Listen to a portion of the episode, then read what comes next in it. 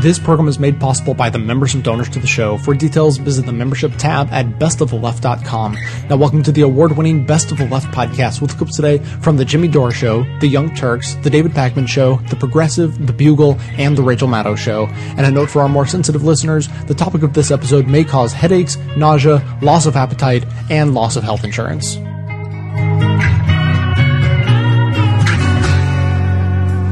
Okay, so now let's move on to the new. We had a vice presidential pick this week, happened from Mitt Romney, and you know, Romney desperately needed to change the subject, so he picked Paul Ryan, successfully changing the conversation from his tax returns in Bain Capital to destroying the social safety net. This is all part of Mitt Romney's strategy to lose Florida. He's a master. But who is Paul Ryan? He's a deficit hawk who said he got interested in government and politics after reading Ayn Rand. Really? Because Paul Ryan voted for two unfunded wars, tar- TARP, and tax cuts for the rich. Turns out when Atlas was actually asked to reduce the deficit, he shrugged. you know, Paul Ryan is also endorsed by the Log Cabin Republicans. Did you guys know that? No. Oh, I didn't heard that, that. yes. No. You know, and you know, Hypocrisy knows no bounds. Why not? Why You're not just add that to the list? That's an insane of thing. I get- no logical sense things. You know, Rich, I, I see where you think it's illogical, but I can also see logic in it, right? He's got the deep blue eyes and a strong jaw. Oh, he does those uh, ab shots of himself. He does all the the time, doesn't he? P690 or whatever that is. He does Oh, that diet? the PX90 thing. He's Exercise. got, you know, he, I'm just saying he's the kind of good looking that could not only turn me gay, but turn me into a log cabin Republican myself. you, know, I'm that kind of a guy. One moderately good blowjob, and I want to cut taxes on the wealthiest Americans. You know, I don't know if you knew this, but uh, uh, Danny Thomas was a log coffee table. I love public radio.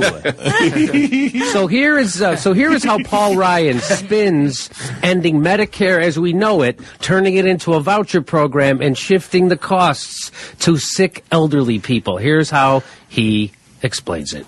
choice and competition, giving the senior the power to deny business to inefficient providers. Okay, did you, I don't know if you did. Could you catch that? Let's hear it one more time. He's what this is what his plan does. He says this is what Choice and competition, giving the senior the power to deny business to inefficient providers. yeah. Seniors? Oh, sorry. Give yeah, he says give seniors the power to deny businesses business to inefficient providers. That you know, that- he's saying another way of wording it is, I don't have enough money to come in this building. what he's saying is, you know how I con- deny it. how consumers get to call the shots when dealing with health insurance monopolies. You know, Oh, yeah. Yeah. Oh, I always feel like I'm in the driver's seat. Always. Yeah. See, I thought that insurance companies were going to be turning down seniors, but no, sick old people are going to be turning the tables in Paul Right. Ryan's world on the health insurance Right. companies and deny them business. I'd like to see how that would play out. Hi, Blue Cross. I'm a senior citizen with diabetes and a host of other problems. I understand that your overhead is over 20%. Is that true? Well, I'm sorry, but that is too efficient for my taste. and I will be taking my business down the street to the other health insurance company that is just clamoring for more 78 year old senior citizens to cover.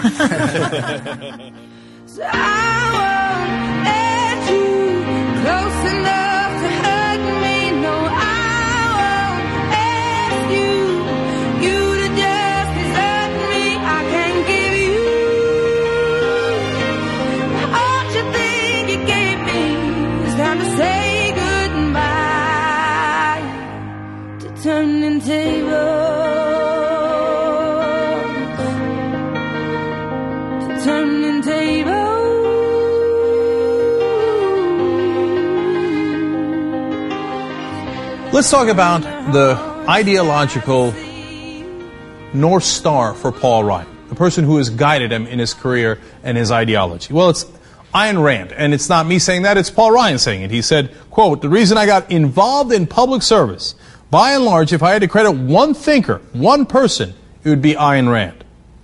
Paul Ryan also said, Rand makes the best case for the morality of democratic capitalism. I'll get to that morality in a second.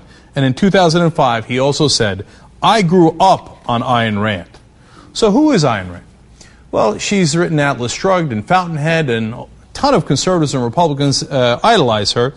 Well, she thought that uh, all the government programs, Medicare, Social Security, etc., were for the weak. and that being selfish was the best thing you could do. Being altruistic and helping others, she thought was evil. By the way, did she take Social Security later in life? Of course! She did it under the name of her uh, husband so that she wouldn't get caught. Why? She smoked two packs a day, thought it was a conspiracy theory that you would get cancer from smoking tobacco. She got lung cancer. Oops. And then she needed the money, so she took Social Security, like the fraud that she is. But let me tell you more about Ayn Rand. She said that the idea of having a woman president, even though she herself, of course, is obviously a woman, she said the idea of having a woman president is unspeakable. She said that the Arabs are, quote, as almost totally primitive savages. She said the handicapped are, quote, subnormal children, and that by helping the handicapped, government wants to bring, quote, bring everybody to the level of the handicapped. What a terrific, swell gal this uh, Ayn Rand is. If you think that's bad, wait till you get a load of her admiration for William Edward Hickman. Well, who's William Hickman? He was a serial killer, literally. Now, first, this is pretty tough stuff, but let me describe to you what Hickman did to a 12 year old girl, and then we'll tell you what Ayn Rand thought of that. Here is Michael Prescott's description of how it went down at the time. At the end of the street, Marion, who was a 12 year old girl, Marion's corpse was dumped onto the pavement. That's by Mike William Hickman. She was dead. Her legs had been chopped off and her eyes had been wired open to appear as if she was still alive. Her internal organs had been cut out and pieces of her body were later found strewn all over the Los Angeles area. Here's what William Hickman apparently said about that crime and others. Quote, what is good for me is right. Now, what did Ayn Rand say about William Hickman and that philosophy? Quote, it was the best and strongest expression of a real man's psychology I have heard. Now, the reason she says that is because, according to her ideological principles, she thinks of basically the, what's called a Superman theory. It doesn't matter. If you can do it, you take it. There's takers and there are makers. Now, ironically, Paul Ryan talks in the same language, by the way, takers and makers. They consider some, themselves in the maker t- uh, category and not from taking from the government. But if you take from others, that's perfectly fine. You want to take their 12 year old daughter and chop her legs off? Totally fine. Hey, that shows you're not bound by society's rules. You're not altruistic. You don't care about helping other people. You're an individual. This was the height of individualism. So Ayn Rand thought, rock and roll. Wow, that guy's a superman. That guy's a hero. He's a real man. That's a quote. So, Paul Ryan, tell me what you think about Ayn Rand. And Ayn Rand, more than anyone else, did a fantastic job. The morality of capitalism, the morality of individualism. And this, to me, is what is matters most. I think Ayn Rand did the best job of anybody to build a moral case for capitalism. And that morality of capitalism is under assault. Does that sound like morality to you? Now, look, you can say, hey, Paul Ryan probably didn't know about her, her support for the serial killer. And I say, all right, you know what? That's probably fair enough. I didn't know about it until recently. Okay? But it has that same cult of individualism where no one else matters. The only person that matters is yourself. The highest moral good is selfishness. That he definitely knows about. And that's why he admires her. And it is sick. You can make an argument that is sociopathic to say, I don't give a damn about anybody else. All I care about is me, me, me, me. And that is exactly the Republican ideology. That is the Paul Ryan ideology. And that's why they love Ayn Rand. You know what? If you're not sure about where she comes from, don't worry. She's on tape. They interviewed her back when she was alive. Think Progress put this together along with a couple of quotes. Check out what she had to say. You are out to destroy almost every edifice in the contemporary American way of life our Judeo-Christian religion, our modified government-regulated capitalism, our rule by the majority will. Other reviews have said that you scorn churches and the concept of God. Are these accurate criticisms? Uh, yes.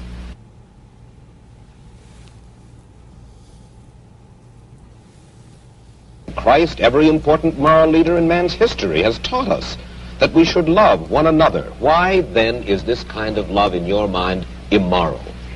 It is immoral if it is a love placed above oneself.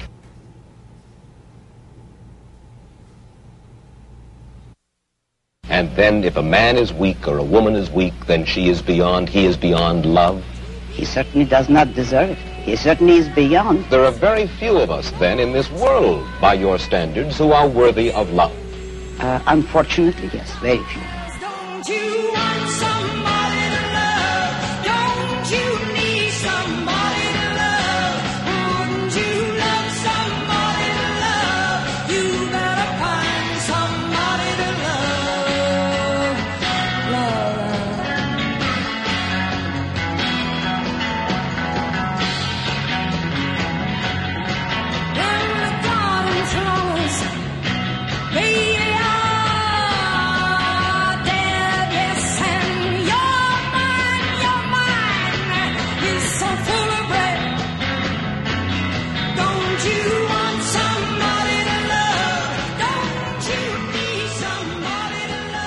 So here's what he had to say. They sat him down after he got the vice presidential nod, and here's what he had to say. I later in life learned about what her philosophy was. It's called objectivism. It's something I completely disagree with. It's an atheistic Later. Oh, wow. Completely disagree with. It was just a youthful indiscretion, you know, like when he was 40. Later in life, Oh, my last God. Tuesday, I realized after worshiping Wait, her for so 30 when was years. that? So when was that last po- thing That was that's just now when he got picked to be vice president. oh my God! Yeah, yeah. Want to hear it again? I'd love to hear it again. I again. later in life learned about what her philosophy was. It's called objectivism. It's something I com- completely disagree with. I learned what her philosophy. What the hell did were you learning about before? Really? Her knitting, her knitting cro- croquet work. Hey, if you want to work in my office and help me pass legislation, please read this book that I completely disagree with. this is what not to believe. I told them, don't believe this, but everyone has to read it. It's required. He said required reading in his office. This is something you're required to read. This thing I completely disagree Yeah. with the philosophy of. As he got a little older, he realized what her philosophy was. What what else were you talking about the whole time? He, he liked her font. It's just like Ah, nice work, Steph. That's Steph Zamorano from comedy and Fountainhead. everything else. That's right, the Fountainhead. well, it's like he's like he said, yeah, I com- he completely rejected her philosophy and adopted the philosophy of lying about rejecting her philosophy. Well, the thing is, is I think he only read the classics comics illustrated version of the Fountainhead, and that didn't have all of the co- the objectives. well, now ever since he's been picked for Brie Pre, he's he's told everyone on his staff to quit reading the Fountainhead, don't see the film, and avoid all movies starring Gary Cooper. It's going to be okay. It's going to be okay. There's so much I need to say to you. So many reasons why. You're the only one who really knew me at all. So take a look at me now. Oh, there's just an empty space. And there's nothing left here to remind me. Just a memory of your face. Me now. There's just an empty space. Let's talk about whether Paul Ryan is even qualified to be vice president, which of course means he's qualified to be president by Mitt Romney's own standards, okay? Now, is he a qualified politician? Is he an experienced politician? As a politician, Paul Ryan hasn't really done very much. He's only passed two bills into law in more than the last 10 years. In July of 2000, he passed a bill that renamed a post office in his district. Wow. Ambitious. Yeah.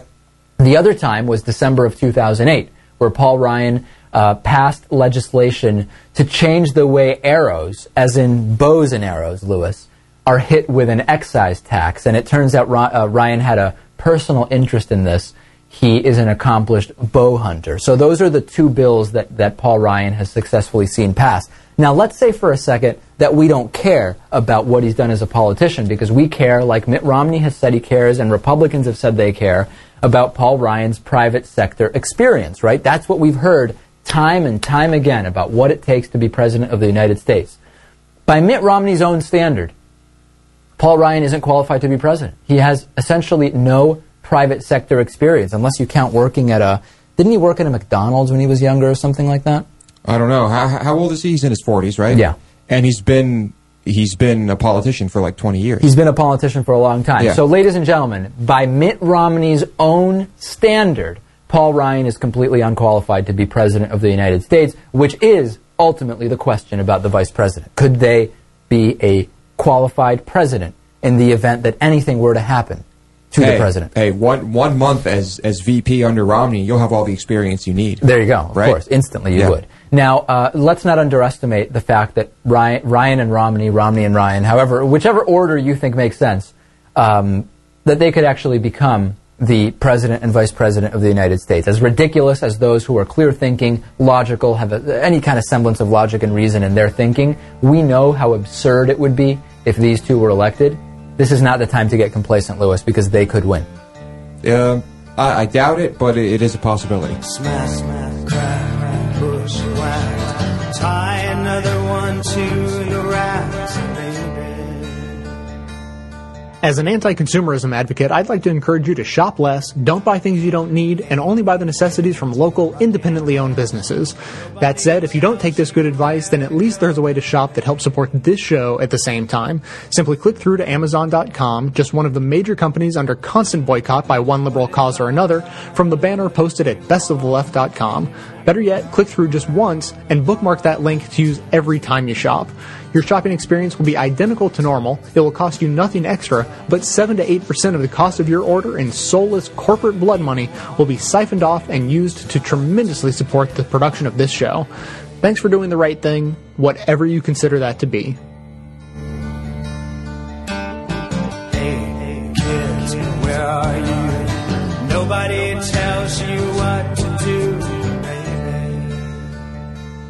Last week, Mitt Romney chose Congressman Paul Ryan to be his vice presidential running mate. Because obviously, Romney was desperate to stop talking about his tax returns. The choice of Ryan did come as a surprise, as people expected Romney's choice to be somebody dull rather than somebody extremely dangerous. Many commentators have claimed Ryan brings much needed excitement. People also get excited by earthquakes, forest fires, and multiple car pileups, but do we really need them? With his instinctive feel for terrible decisions, Romney has now decided to make a stand against Latinos, gays, women, and the elderly. Many insiders had thought he needed at least some of those people's votes, but obviously Romney hopes Ryan's good looks and right-wing extremism will bring millions more horny white bigots to the polls than Pawlenty could have ever attracted. Meanwhile, if all goes according to plan, millions of Obama voters will be turned away because they have no picture ID. Some pundits say the vice presidential candidate doesn't even matter that much.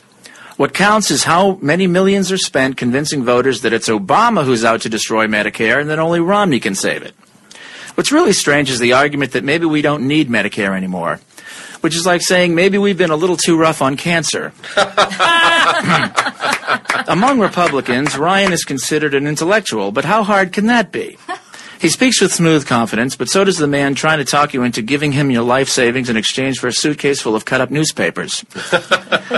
the ability to lie convincingly is one of the most important traits of a successful sociopath. I'm not saying Paul Ryan is a sociopath, but it would explain everything he said in public up till now. the media should ignore him and just keep bugging Romney about releasing his tax returns because he really seems to hate that.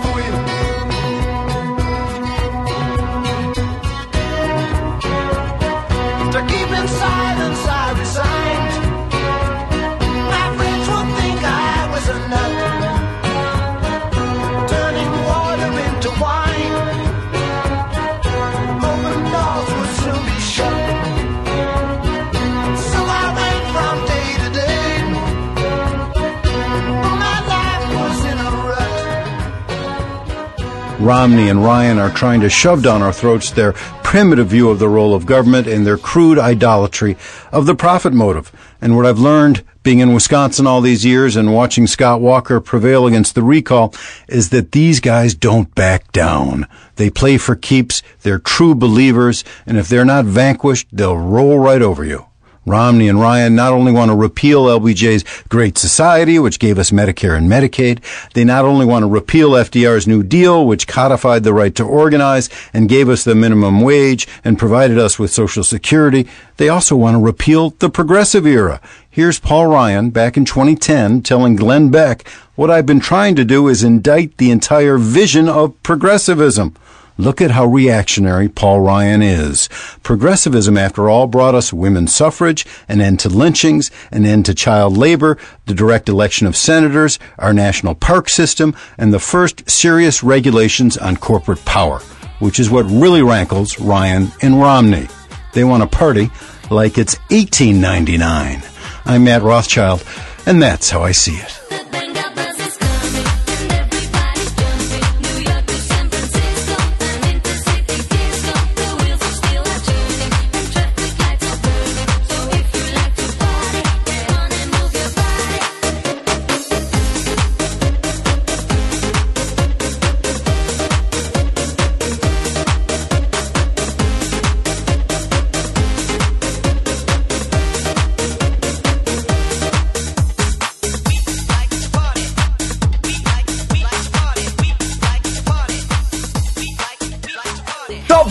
This week US presidential election 2012. Vote or sigh.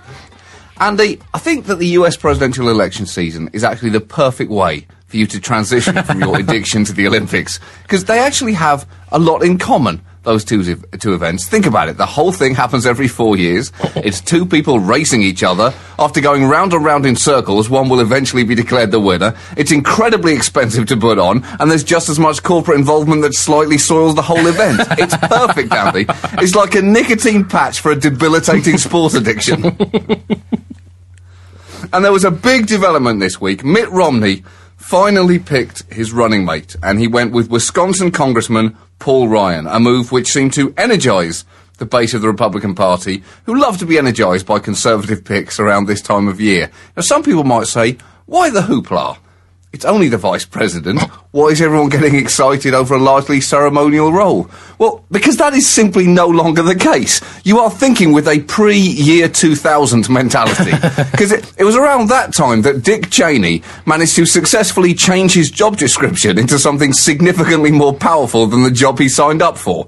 With Cheney, the Republicans seem to unlock their ideal formula for a presidential ticket. A sinister puppet master pulling the strings of a happy-go-lucky wooden boy. the, the aim for the Republicans at the start of any search for a presidential candidate is now to find a nominee who's essentially an empty, amiable husk, just palatable enough to disguise the poisonous substance of their running mate. Th- think about think about the track record: Bush, Cheney, McCain, Palin, and now Romney, Ryan. Because Paul Ryan might look like an average Midwestern. Good-looking man who was walking down the street when a Brooks Brothers store exploded all over him. but but he wants to end Medicare, has spent the last few years driving John Boehner, the Speaker of the House here, into almost unprecedented levels of obstructionism. Now, you might think, why don't Republicans just nominate the person they actually want in the first place? Why didn't they just nominate Paul Ryan if they like him so much? Well, because they know that you cannot shoot pure heroin, Andy. it will fucking kill you. You have to cut it with baking soda, and that is what they've done here. I cannot tell you, Bugle, the amount of empirical research that John has done into that joke. Ever since his I- troubled early teenage years in Bedford. the heroin capital of, of Herts, beds, and bucks. When in Rome. Um, well, yes, he, I mean, he seems like many Republicans too love the concept of women having all the possible babies that they may or may not want, and of poor people Mm-hmm. retaining the God-given right to die untreated in the maximum amount of pain. Um, so I guess uh, you see, he's appealing clearly to the Republican Republican heartland. That's right, Andy, but what you're selling is not something that you can appeal to people with on the top half of your ticket. So that's why this system they found works. It's like when you give a dog a pill for worms. It's never going to eat that pill on its own. The pill is clearly disgusting. So you hide that pill in a bowl of cottage cheese. and if the Republicans have their way, Andy, come November, America is going to have cottage cheese all over its face and not realise what it's just eaten. This, the concept is nothing new. Look at the ancient Greeks. They invented democracy, and when they sacked the city of Troy, they didn't just show up with a bunch of crazy Greeks. They put a bunch of crazy Greeks inside an empty wooden horse. what I'm saying is, Romney is that empty wooden horse, and Paul Ryan is a bunch of crazy Greeks. I don't remember that, that horse being quite as much of a dick, though. All right, that's, that is the one flaw in that metaphor, Andy. But that is a that's a fair point. So the Trojans would have said, "Let's get rid of this fing horse." this horse is an asshole. also, it's This horse does prancing not- around in a ludicrous way. Just horse- stupid classical music. this horse does not pay enough taxes. And that's you just hate the success of horses. Andy, that's what it is. You're trying to punish the success of that horse. But that is the concern with this election in November. The Democrats have an old-fashioned ticket. They're stuck in the 20th century, Andy, in a time when the vice president was just supposed to be America's clown, accidentally insulting people during state visits, giving thumbs up to people at a funeral, maybe swearing at some school children, just generally causing a distraction. Under, under the modern Republican Party. All of that is the president's job, providing a smokescreen while the Machiavellian vice president pushes through things without anyone noticing. If the Democrats, Andy, want to show a real intention to the country that they intend to get things done over the next four years, they have three weeks before their own convention to switch their ticket around and send a message. Uh, it's got to be Biden Obama 2012. Change you won't even realise is happening. I, I promise you, Buglers, this could really work. If we had lived under President Biden since 2008, Vice President Obama would have been able to get through a public option for healthcare, a stimulus package twice the size of the one that America got, a comprehensive immigration bill, and he would have been able to close Guantanamo. All the while, President Biden distracted everyone by charmingly and slightly racistly screwing up African dances on the White House lawn. well, it's interesting that the, you know this, this change that you uh, you pick out among in the role of uh, vice presidents um, because it has, as you say, always been traditionally viewed as pointless. Uh, FDR's Yeah. first VP, John Nance Garner. Uh, observed that the office is not worth a bucket of warm spit. um, now, the other version of the quotation is that it is not worth a bucket of warm piss. Now, let's think about which one is more likely and which one has been clearly moderated for public Yes. use. I mean, when you filled up a bucket with spit, that's quite a lot of spit that takes. That is going to Yeah. clearly cool to ambient room temperature. Mhm. So you would have to reheat it to get a bucket of warm spit. Whereas piss, Yeah. I mean, you're going straight in with that. You are going. He clearly said piss. He clearly said it's worth a bucket of warm piss. Um, You're Harry- such a great historian of human language. well, that's, you've got to, got to read between the lines on these things. Um, the 28th Vice President, Thomas R. Marshall, lamented once there were two brothers. One went away to sea, the other was elected Vice President, and nothing was heard of either of them again. and uh, interestingly, uh, Theodore Roosevelt admitted to sleeping through sessions and, according to one source, enrolled in law school whilst vice, vice President because of boredom. Uh, and uh, this shows the kind of desperation uh, that, that that the office of vice president can drive someone to. That two vice presidents have shot people. Is that Dick, true? Dick Cheney, clearly. Oh yeah, the second. Yeah, of course. I cannot believe I forgot that. I cannot believe it. And I, I mean, I think that is only the one that we've heard about. I think he probably shot a lot more people than that. And in 1804, the Vice President Aaron Burr shot and killed the former Treasury Secretary Alexander Hamilton in a duel. So, uh, well, I guess that was, uh, you know, Cheney could merely say he was restoring an honourable tradition. But, um, I, mean, I think the, the other way of looking at it is, is a lot of uh, presidents select a vice president who's going to make them look absolutely awesome. Clearly, uh, Biden does that. For Obama, he had Dan Quayle, um, Al Gore. That's right. Um, Abraham Lincoln had Hannibal Hamlin, uh, who was listed by Time magazine amongst the worst vice presidents em- ever. Apparently, they'd never actually met before he was made vice president. Uh, and he was described as a notorious do-nothing politician who essentially ignored the Civil War. Um, that was. li- Listen, Andy, from what I know of the American Civil War, that was a tricky one to ignore. Yeah, I mean, it was a big. The sound alone. Yeah, it was the a bangs big, and the yeah, screaming. It was a really big media story at the time, I think, wasn't it? I mean, a, Yeah. a lot of the papers went in pretty big on that. Um, and uh, uh, but then Lincoln ditched him because he clearly wasn't uh, useless enough, Hannibal Hamlin, Uh-huh. because he had a, a frankly awesome name. And he replaced him with Andrew Johnson, who proceeded to prove himself one of the worst presidents in history after Lincoln had cleverly died to make himself look absolutely fantastic. he timed it perfect. he really, he really dipped for the line, Lincoln. Oh, well, interestingly, this uh, will mean this will continue uh, the trend um, of the last thirty years that there uh, will not have been a bisyllabic vice president in terms of uh, first name since Walter Mondale. Since then, we've had a George, a Dan, an Al, a Dick, and a Joe, and now we'll have Joe or Paul. So clearly, it, what this shows that was after ten consecutive bisyllabic vice presidents' forenames following John Nance Garner, had the decency to chuck in Nance to compensate for the disappointingly informal John. Uh, and it just shows the declining intellectual capability of America as a nation, that it is clearly no longer ready for a vice president with a name that a caveman couldn't say.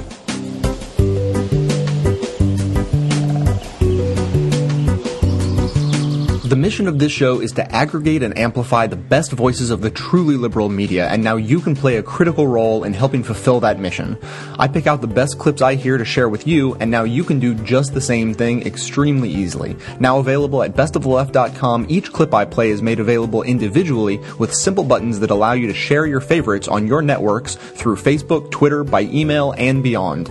By myself, I can amplify this content to thousands of people, but collectively, we have the potential to reach millions. No kidding. Become your own media activist by taking one minute to share your favorite content a couple of days each week, help more people plug into the truly liberal media, and be an integral part of this extremely virtuous cycle. Thanks so much for your help.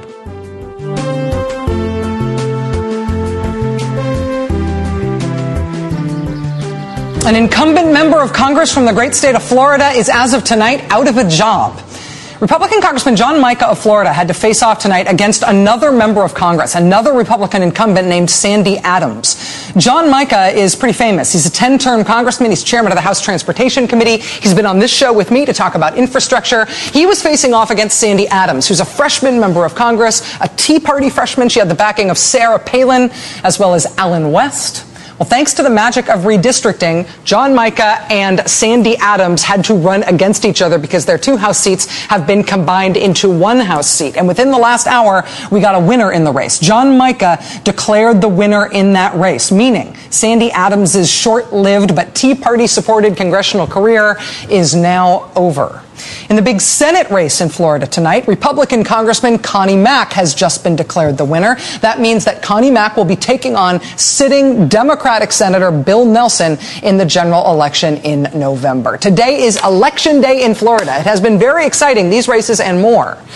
But look at how all the politics news played on the front pages of Florida newspapers today. Look, these were the front pages. Romney campaigns in Florida. How would Ryan Medicare plan affect Florida? With full tickets on the trail, two sides spar over Medicare. In Florida, Medicare is an avoidable topic. Ryan will address Medicare in Florida. Medicare shadows Romney in Florida. There, there are statewide elections across the state of Florida today, but the headlines there are dominated by something else entirely. And therein lies the big problem with what Mitt Romney for president, uh, the Mitt Romney for president campaign uh, has just done with their vice presidential selection. By picking Paul Ryan for VP, the Romney campaign obviously wanted to change the conversation. Boy, did they. Rather than the conversation in Florida today being about, I wonder who Republicans will pick tonight to run against Bill Nelson, or I wonder if a 10 term congressman will get voted out of office tonight. The conversation in Florida tonight instead is, I wonder if Mitt Romney and Paul Ryan are seriously going to kill Medicare if they win the White House in November. If you are the Mitt Romney for President campaign, Medicare and Paul Ryan's controversial plans for it being the discussion in Florida now, that is a problem for your campaign. You now somehow, somehow have to convince the country, you have to somehow convince senior citizens in Florida that you don't really want to kill Medicare, even though you just put the kill Medicare guy on the ticket. Understandably, this has tied the Romney campaign into knots for these first few days of having Paul Ryan to answer for. Dating back to last year, Mitt Romney has gone back and forth and forth and back about whether he was for the Paul Ryan Kill Medicare budget or whether he was against it. So much has happened since then that I actually think his incoherence on that issue was sort of lost to history for a while. But now that Mr. Romney has picked Paul Ryan as his running mate, that incoherence is not just history anymore, it is policy for now. And it is maybe their biggest problem with putting Mr. Ryan on the ticket. Mr. Romney, his campaign, and his surrogates cannot seem to decide if Mr. Romney is for Paul Ryan's Kill Medicare plan or if they are against it. A spokesperson for Mr. Romney told us that Mr. Romney is on the same page as Paul Ryan in terms of reducing the budget, but the spokesperson told us that Mr. Romney will be proposing his own changes regarding Medicare. With regards to Medicare, I would lay out the plan that, uh, well, actually did a couple of months ago that said, again, for higher income recipients, lower benefit, a premium support program which allows people to buy either current standard Medicare or a private plan. And this is the proposal which uh, uh, Congressman Paul Ryan has adopted. It's a proposal which I believe is absolutely right on. You said during a debate earlier this year of Paul Ryan's latest Medicare proposal that it's absolutely right on. So I'm curious, is there anything about it you disagree with? Well, the, the items that we agree on, uh, I, I think, outweigh any differences there may be. Are there any specific policies in your budget that you think are different from There may be. We'll take a look at the at the differences. First of all, I mean, he did he, he, he did embrace what the, the, the Ryan budget. I mean, he, he embraced it. I have my budget plan, as you know, that I, I've put out, and uh, that's the budget plan that we're going to run on. My plan for Medicare is very similar to his plan for Medicare. But isn't the, Ryan plan the Romney plan? I mean, here's what Mitt No, it Romney. isn't. Well, let me just read you a quote. No, it, Hang on. But it isn't. I applaud it. It's an excellent piece of work and uh, and very much needed. It sounds That's right. awfully like the Paul Ryan Medicare plan. But it's very different. different. Honestly, you, you would think this would be the one thing they would have prepped for when deciding to pick Paul Ryan to be VP, but they are totally lost on this. It's a great plan. Actually, I'm going to be running on my own plan. My plan is very similar to Paul Ryan's plan. You know, I'm sure there are lots of differences between my plan and Paul Ryan's plan. Paul Ryan is absolutely right on. Our budgets are very different. The Romney campaign is now trying to deflect interest in this issue by saying, ask Obama about this. He's the one who wants to kill Medicare. But when they are asked how Mitt Romney's plan for Medicare differs from Paul Ryan's plan for Medicare, they really don't have an answer. Or, or they've got every answer. Or they've got, what answer do you want to hear right now? The Romney campaign is going to have to sort out whether they are for or against Paul Ryan on the presidential level. But it is already sorted out for Republicans down ballot, for Republicans running down the ticket for House and Senate. Down ballot, there is no such ambiguity about the Paul Ryan plan. Roll Call and The Hill and Politico all featuring articles right now about Republicans freaking out about what Paul Ryan's addition to the ticket means for every other Republican on the ballot in November. Quote, in more than three dozen interviews with Republican strategists and campaign operatives, old hands and rising next generation conservatives alike, the most common reactions to Ryan ranged from gnawing apprehension to hair on fire anger that Romney has practically ceded the election. Quote, very not helpful down ballot. Very, said one top Republican consultant. This is the day the music died, one Republican operative involved in 2012 races said after the rollout. The operative said that every House candidate now is racing to get ahead of this issue. Yet another operative deeply involved in the 2012 campaign tells Politico, quote, a week ago we were talking about jobs, and this week we're talking about entitlement reform. Everybody loves Paul Ryan. Everybody supported the Ryan plan, the strategist said, but nobody thinks Paul Ryan should be the tip of the spear.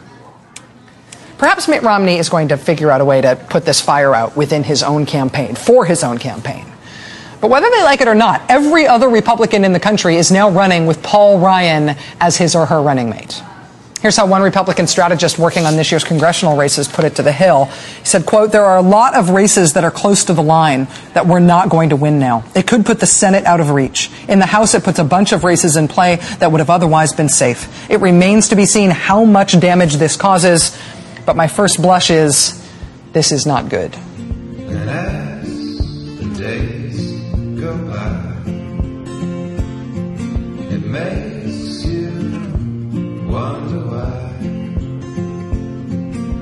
So hard, so hard to mend what's bound to fall apart. Ooh, maybe it's time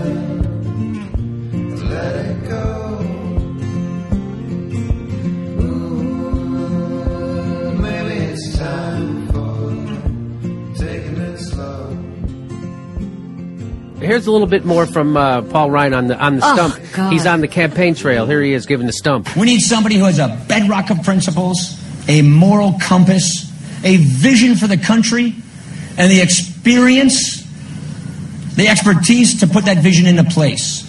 And since we are- don't have anybody like that, we're going to settle for these two rich shitheads. Plan B. yeah, I mean, if we can't get that, we're going to go with some uh, some glib and attractive who flatters our bonehead sensibilities. right? Also, you know, uh, Paul Ryan has been portrayed by some people in the media as the more down to earth, blue collar person on the ticket. And it's true that Romney has $250 million. Uh, Paul Ryan has a, a net worth of about four or $5 million. So he's oh really God, hurting. yeah. Yeah. How does he- Embarrassing. how I does he- saw him at the 99 cent store the other day. He bought Buying the it, store. Because, because he only has five million, he's he's in the ninety nine percent. That's why he was there. Let me get. Uh, there's some stuff here about. about- So you know how Paul Ryan made his money? Do you know where his money comes from? Construction. Paul Ryan's family made its family fortune in construction, building highways for the government. exactly. government. Exactly the kind of big government public works program that Paul Ryan now opposes. More recently, Ryan Incorpor- Incorporated has been a defense contractor raking in millions of public money for themselves. Keep that in mind when you see the hypocritical fraud talk about individualism and the need to shrink government. And he voted against the Lilly Ledbetter Act, which makes him an irredeemable scumbag. uh, uh, Paul Ryan mean when he says uh, somebody with a moral compass, he means no gay marriage. And if you get raped by your brother, you name the kid after him. So here's what John Boehner had to say. Here's, here's his assessment. He's, he was asked to weigh in on Paul Ryan's conservative credentials. I think that uh, uh, he's a practical uh, conservative.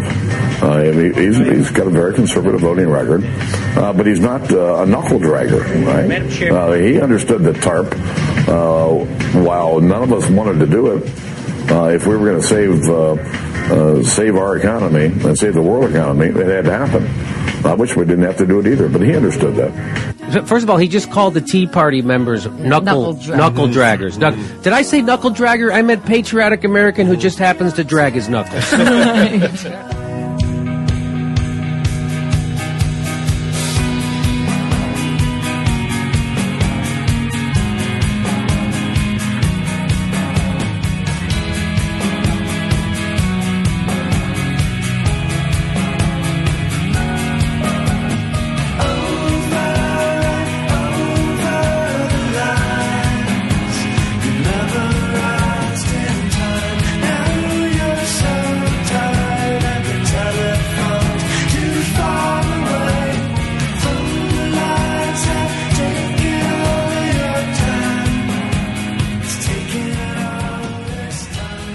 Neanderthal comment by Missouri Republican Todd Akin about so-called legitimate rapes, rarely leading to pregnancies, not only damages his candidacy for the Senate, it also damages the Romney-Ryan candidacy for the White House.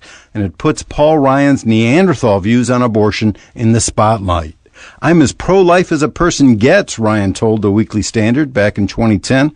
Indeed, he is. Like Akin, Ryan doesn't believe that a woman should be allowed to get an abortion after she's been raped.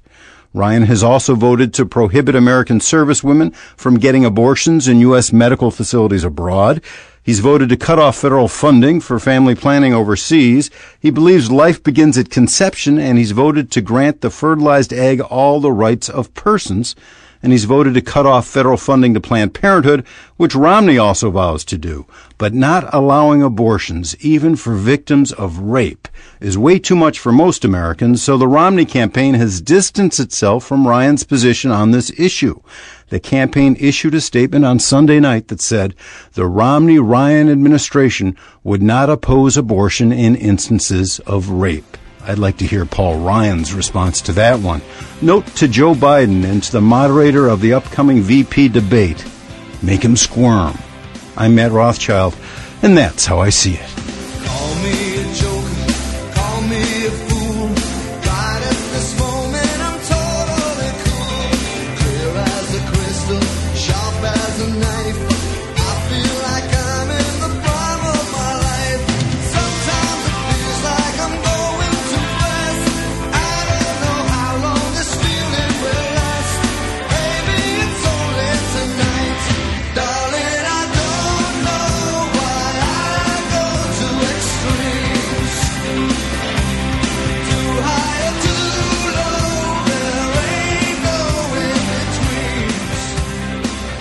Detail on Paul Ryan is uh, from Wisconsin. He said he's known as the man who puts the sconce into Wisconsin because he just loves wall-mounted lights. he simply cannot abide pendants and still less, less freestanding floor lamps. Uh, in Wisconsin, a local TV uh, station has refused to air uh, a campaign advert showing Ryan tipping an old woman in a wheelchair off a cliff. Um, have you seen this advert? No. All right. It's excellent. The, the, pro- I, I haven't read the full article about it, so I don't know if it is a Democratic uh, advert or a Republican one. Because I mean, I guess they could probably both both approve. yeah, go, Yeah. go with that. I mean, Ryan. Uh, it's unclear whether it shows the actual Ryan showing an actual granny off a cliff. He's never explicitly denied hurling old women off cliffs, and that is an eerie silence that, frankly, speaks volumes of the man. Um, but I guess you know it's just hidden fo- hidden camera footage of his standy, of his standard Sunday morning stroll to church, breakfast, kill an old woman, worship the Lord. I mean that is hard to beat, hard to beat. But as with almost all political adverts, it is unlikely to have any effect because Democrats will see it and think, "Oh, this man shoves wheelchair-bound grannies to their deaths off cliffs. That is awful. I'm definitely still not going to vote for him, just as I wasn't already not going to vote for him before." Whereas Republicans are going to think. He shoves wheelchair-bound grannies to their deaths off cliffs. At last, someone prepared to take tough action to solve this nation's social and economic problems. It's only a start. Would hope, ideally, like to see him shove the poor off cliffs as well. But I guess he'll hopefully roll that out over the course of his vice presidency. I'm definitely still going to vote for him, just as I was already going to vote for him before. I fucking love democracy. I guess it's all going to boil down to another classic de- uh, Democratic spending versus Republican thrift battle after the Obama years have seen the federal spending budget balloon by 8% following eight years of belt tightening under Bush, in which the federal spending budget shrank by minus 89%. hang on, hang on, shrink, isn't that, isn't that the same as growing by 89%? No, no, that must be wrong. That must be wrong. No, no, s- uh, no. That sorry, can't I'm be right. That doesn't make any sense. Under. Bush, It doesn't make any government, sense. government spending shrank to almost twice its previous level. Yeah, that's right. Yeah. that sounds I'm, better. Yeah, I'm glad I've got that right. I mean, some of these figures might be wrong because I was using an Excel spreadsheet from whitehouse.gov. So it's probably basically Soviet propaganda. but America, is it is still true the American government is currently spending 50% more than it's earning. But I would say, yeah, only what young ones. America's only in its, what, 230s? 200, Yeah. 220s. It's still young as a nation, John. Still young as a nation. You got to splash the cash about, Andy. It's quite burning a hole in America's pocket. You know you spend a lot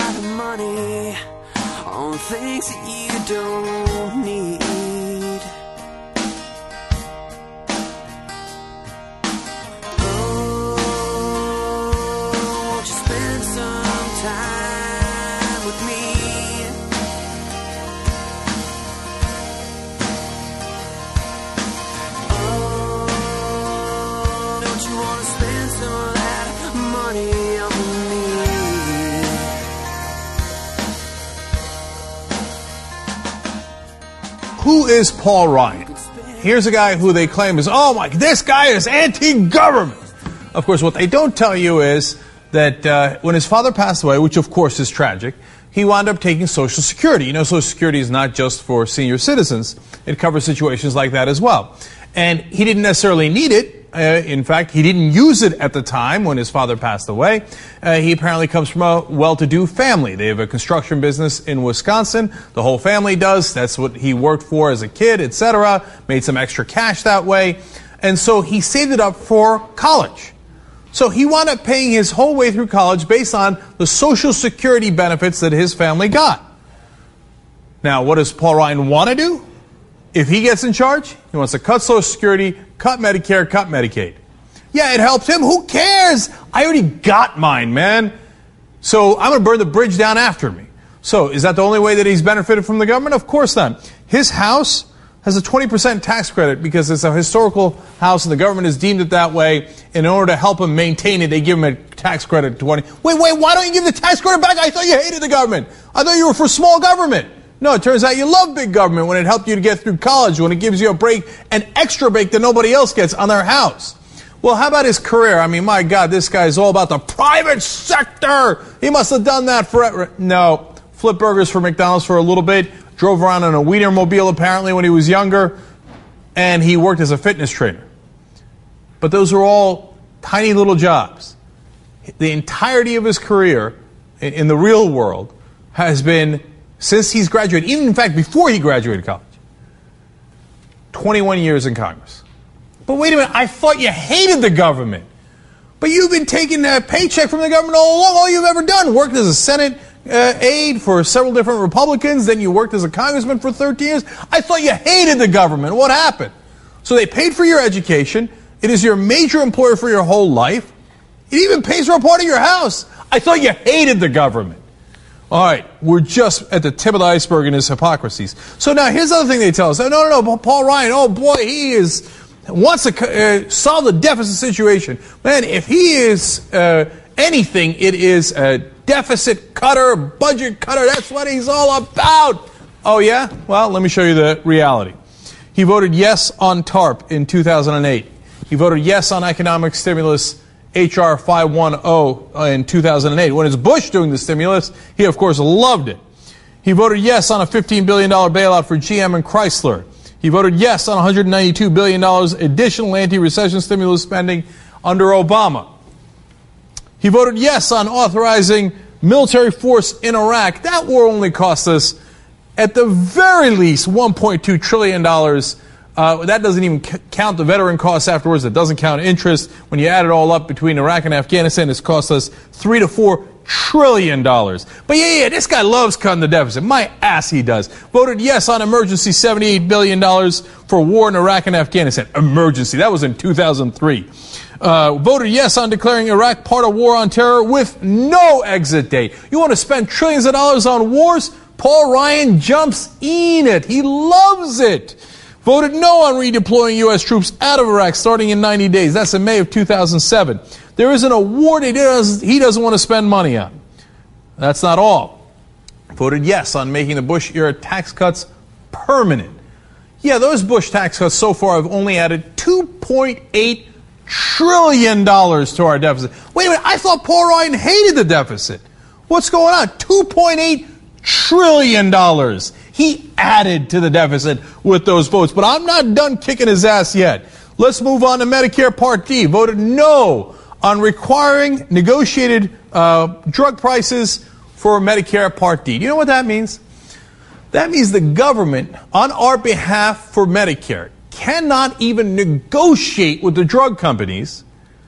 We have to pay whatever price they want, because that's how Bush wanted it, and that's how Paul Ryan voted.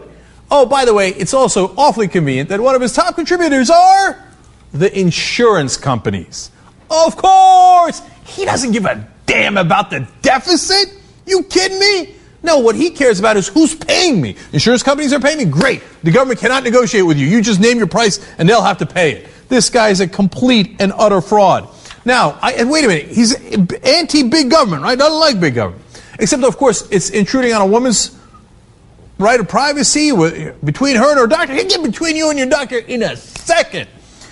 The number of things he's voted against for women is unprecedented. We'll get to that in a second. But uh, other parts of big government. Patriot Act, making it permanent. Military Commissions Act. Protect America Act, so-called Protect America Act, that allows for warrantless wiretapping of all U.S. citizens. Wait a minute, I thought you hated big government. There, you're letting the uh, big government detain us indefinitely if they want, without a trial. You're letting them spy in on us. You love big government, you fraud. All right, now, how about when it comes to women's rights? Uh, voted no on birth control coverage for federal employees. You want birth control? Not going to give it to you. When President Obama did the exception, saying that yes, uh, religious institutions should uh, pay for uh, birth control, and then later compromised and said, you know what, religious institutions don't even have to pay for it. Insurance has to pay for it. Every single time, Ryan opposed them. No birth control, no birth control, no birth control. Co-sponsor of the Sanctity of Human Life Act that declared that life begins at fertilization. He's inside your womb. He's like, oh wait, wait, wait, wait. Oh, you just got screwed. Oh, okay. Let me see. Have the ha- do we have a zygote yet? Did the sperm meet, uh, meet the egg? I'm I'm right in there. That's where Paul Ryan is. Oh, he hates big government. Are you kidding me? Do you know that that would outlaw certain forms of birth control? In vitro fertilization? No, you can't do it anymore because Paul Ryan is inside your uterus. But he hates big government. Continuing, voted at least four times to defund Planned Parenthood. Voted no to Lilly Ledbetter Act in 2009. So, uh, if women, you want the same pay for the same exact job, sad day for you. Paul Ryan has got no interest in that, but he's got nice abs. He works out a lot. So I'm sure you're going to be in favor of it. Now, you can tell he's for big government, for big spending, has taken advantage of the government his entire life. Now, let me give you the final sense of how much Paul Ryan has created the deficit. Cut the deficit. you kidding me? Let's talk about how he created. Now, take a look at this chart. Top yellow, that is the wars in Iraq and Afghanistan. This is how this is all the different things that have added to the current deficits that we have. See the second uh, orange there is the Bush era tax cuts. That's 2.8 trillion I was telling you about. So now Ryan's voted yes, yes. Th- those are two biggest parts of the deficit so far. Next is recovery measures. Yes, voted yes on those. Uh, next is TARP, Fannie, and Freddie. Guess what?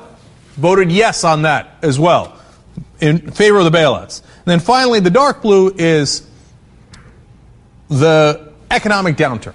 Now, when did the economic downturn begin? Unquestionably. Every American will tell you, under the Republicans, under Bush and under Ryan. Okay?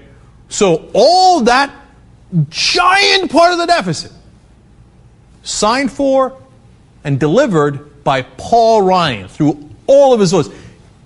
You tell me you don't like the deficit, then why did you create such a giant one? Let me go back to that graph one last time. You see the very, very bottom there, the, the, the white section? That's how small the deficit would have been if it wasn't for all the programs that Paul Ryan was in favor of. It would have been nearly non existent. As Alvin Greene said about Jim DeMint and how he started the recession, if there's anything at all that's true in politics, it's that Paul Ryan created the deficit with all of his votes. Were there others involved? Of course, George Bush, the rest of the Republican Party. But don't come telling me you hate the deficit when you're the one who created the fir- one in the first place. Look, what you will hear in the media is lies. They will say to you over and over, again, oh, this is the guy who fights against the deficit. But that's what he wants you to say. But it's not based in reality at all. So don't say it. That's the reality. Those are his real votes. Those are the results of the votes. That's Paul Ryan. That's who he is.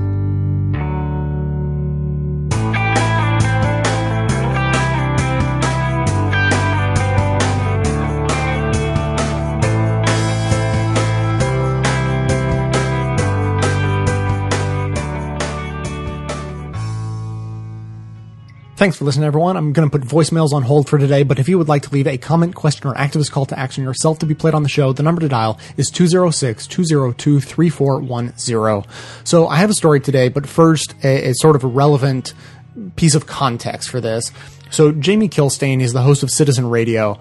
I've heard him say this a few times. I, I always laugh when he does. And it, he, he talks about how he sort of has this visceral reaction to Republicans and conservatives. And he, ju- he just basically his instinct is to disagree with whatever it is they're saying. It's it's almost like a force of habit. Once you disagree with someone enough times for a long enough period, you know, then you just think, oh, whatever he's saying, I probably disagree with that. And then he'll he'll talk about you know back in the Bush years, Bush would get up and give a speech talking about uh, terrorists and how terrorists are bad, and he would so Jamie would kind of like pause for a moment, like wait, uh, am I am I in favor of the terrorists now? Like, what what just happened here? Bush is against terrorism. Sh- should I be in favor of it? And you know, you just have that that moment where you're like, wait, someone who I always disagree with is saying something I agree with. Like, that's kind of that's kind of weird. So so that's just a little bit of odd context for this story. So now, uh, flash forward to just a few days ago.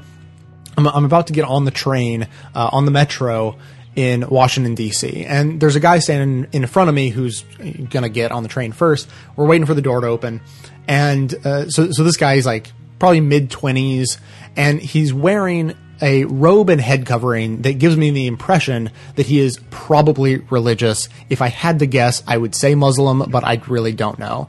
Um, but you know, it's just it's just my instinct. You don't generally see that sort of garb on uh, on someone who's not religious in some form.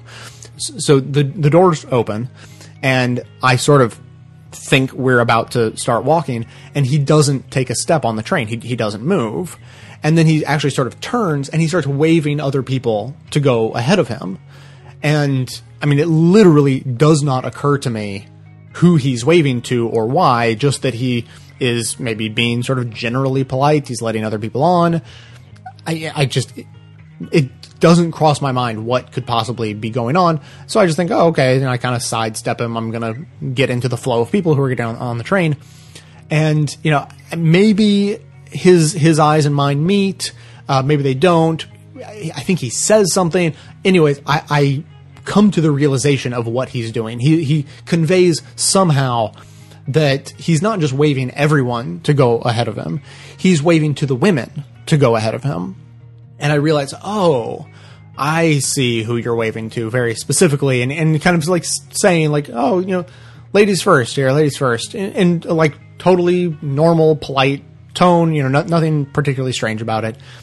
But it just feels weird. There's something weird about it. I mean, well, first of all, it just doesn't happen very often, people getting on the train like that. And uh, so it's out of the ordinary at the very least. But I have sort of like Jamie and his uh, you know reaction to Bush, a visceral reaction to this, where I'm like, you know, this is this is wrong. Like this feels uncomfortable, and it's not, you know, it's not letting women on first, and it's not the religious uh, clothes he's wearing. It's sort of the combination of the two that I think makes me uncomfortable.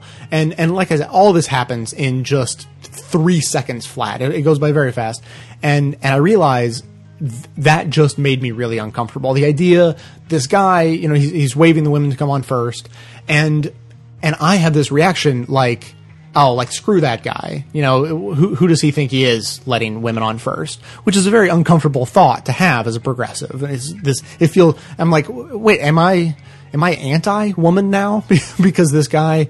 Uh, you know, religious garb being uh, chivalrous theoretically to women what's going on? You know, wh- why am I thinking this? And so I actually spend that whole train ride wondering where did that visceral reaction come from? And uh, and the another note on him after he got on the train, he sort of announced to everyone and and no one in particular about how women should be let on the train first. Not in a, like a mean way, but he sort of like uh, like he put on this air of uh, moral superiority about how he was the only one who thought to let the women on first, and like, hey everyone, like, you, come on, let, let's let the women on first, right? You know, and all of this really dramatically rubs me the wrong way, and so I spin this train ride wondering why does that rub me the wrong way, and the conclusion I came to is is the idea that you know, or, or you know, my sense or fear that his sense of chivalry is derived from his religion, which, in my experience, tends to be a sort of more arbitrary way of coming upon your moral compass than you know than coming to it yourself your own sense of, of right and wrong. So his sense is women should be led on first because they deserve uh, respect in in that way theoretically. But if it comes to him you know if, if his thoughts about that come to him from his religion then to me it seems less genuous and my fear you know and and you know his his uh, inner thoughts aren't particularly relevant. Uh, if, if you know if he's going to act the same either way being chivalrous and nice to women that's perfectly fine. But my fear is that if he lets women on first only because his religious doctrine tells him that that's what is supposed to happen then then my sense and fear is that maybe he doesn't really have a genuine respect for women Uh, and he's just kind of following this rule and trying to shame everyone else who doesn't follow his rule while at the same time not actually holding those beliefs, not actually having that genuine respect for women that I like to imagine that I do. So I, you know, I, I ride the train. I have these thoughts. He is uh, talking to his friend a few seats down. He's a little bit far away for me to hear what he's saying, so I'm, I'm not listening to his conversation. Besides, I'm I have my headphones in. I'm listening to politics as always, and and so then it, it comes time for uh, you know my stop is approaching, and so I'm, I'm getting ready to get off, and it turns out he's getting off at the same stop. He and his friend, and so they they get up and they get a little bit closer to me, and so I can hear what he's saying again. And it turns out he's having a conversation with his friend and he's referring to a woman way down at the end of the train and he's commenting to his friend about this woman saying, and he says, Hey, uh, you know, ch- ch- check that lady out. She, she doesn't seem too happy. Um, you know, she just doesn't seem like she seems sort of upset or, uh, like she's not having a good time. You know what I bet she needs? I think she needs a man on top of her. And I thought, bingo. That is exactly what I was worried about. Now, you know, whether my fears about him would have normally been justified, uh, you know, I'm, I'm sure lots and lots of times I would have been in that same situation, and he wouldn't have been a closet misogynist talking about how the only way women can be happy is to have a man on top of them. But that really sort of, you know, at least in my mind, confirmed my fears about his uh, perspective on women and his sort of arbitrary sense of when they deserve respect and when they don't. So, to be honest, I have no idea if this story deserves any sort of a, a, response from anyone, nor am I sure that it has a moral of any kind. But if you can think of a moral to this story, I would love to hear what it is. Uh, or if you have any comment of any kind, uh, send those along uh, as well. The number to dial 206 202 3410. So that's going to be it for today. Thanks to everyone for listening. Thanks especially to those who support the show by becoming a member or making a one time donation. That is how the show survives. All that can be done through the donation page or the membership page at bestoftheleft.com. Of course, everyone can support the show just by telling everyone you know about it and by spreading the word of individual clips you particularly like through your social networks. That can also be done at the website. Stay tuned into the show between episodes by joining up with us on Facebook and Twitter. And for details on the show itself, including links to all the sources and music used in this and every episode, all that information is always posted in the show notes on the blog. So coming to you from inside the Beltway, yet outside the conventional wisdom of Washington, D.C., my name is Jay, and this has been the Best of the Left podcast coming to you every third day, thanks entirely to the members and donors to the show from bestoftheleft.com. Lines now black and white. you took apart a picture that wasn't right. Pitch burning on a shining sheet. The only maker that you wanna. A man in a living room. Whose shadow paces the floor out open door. This is not my life, it's just a fond farewell to a friend. It's not what I'm like.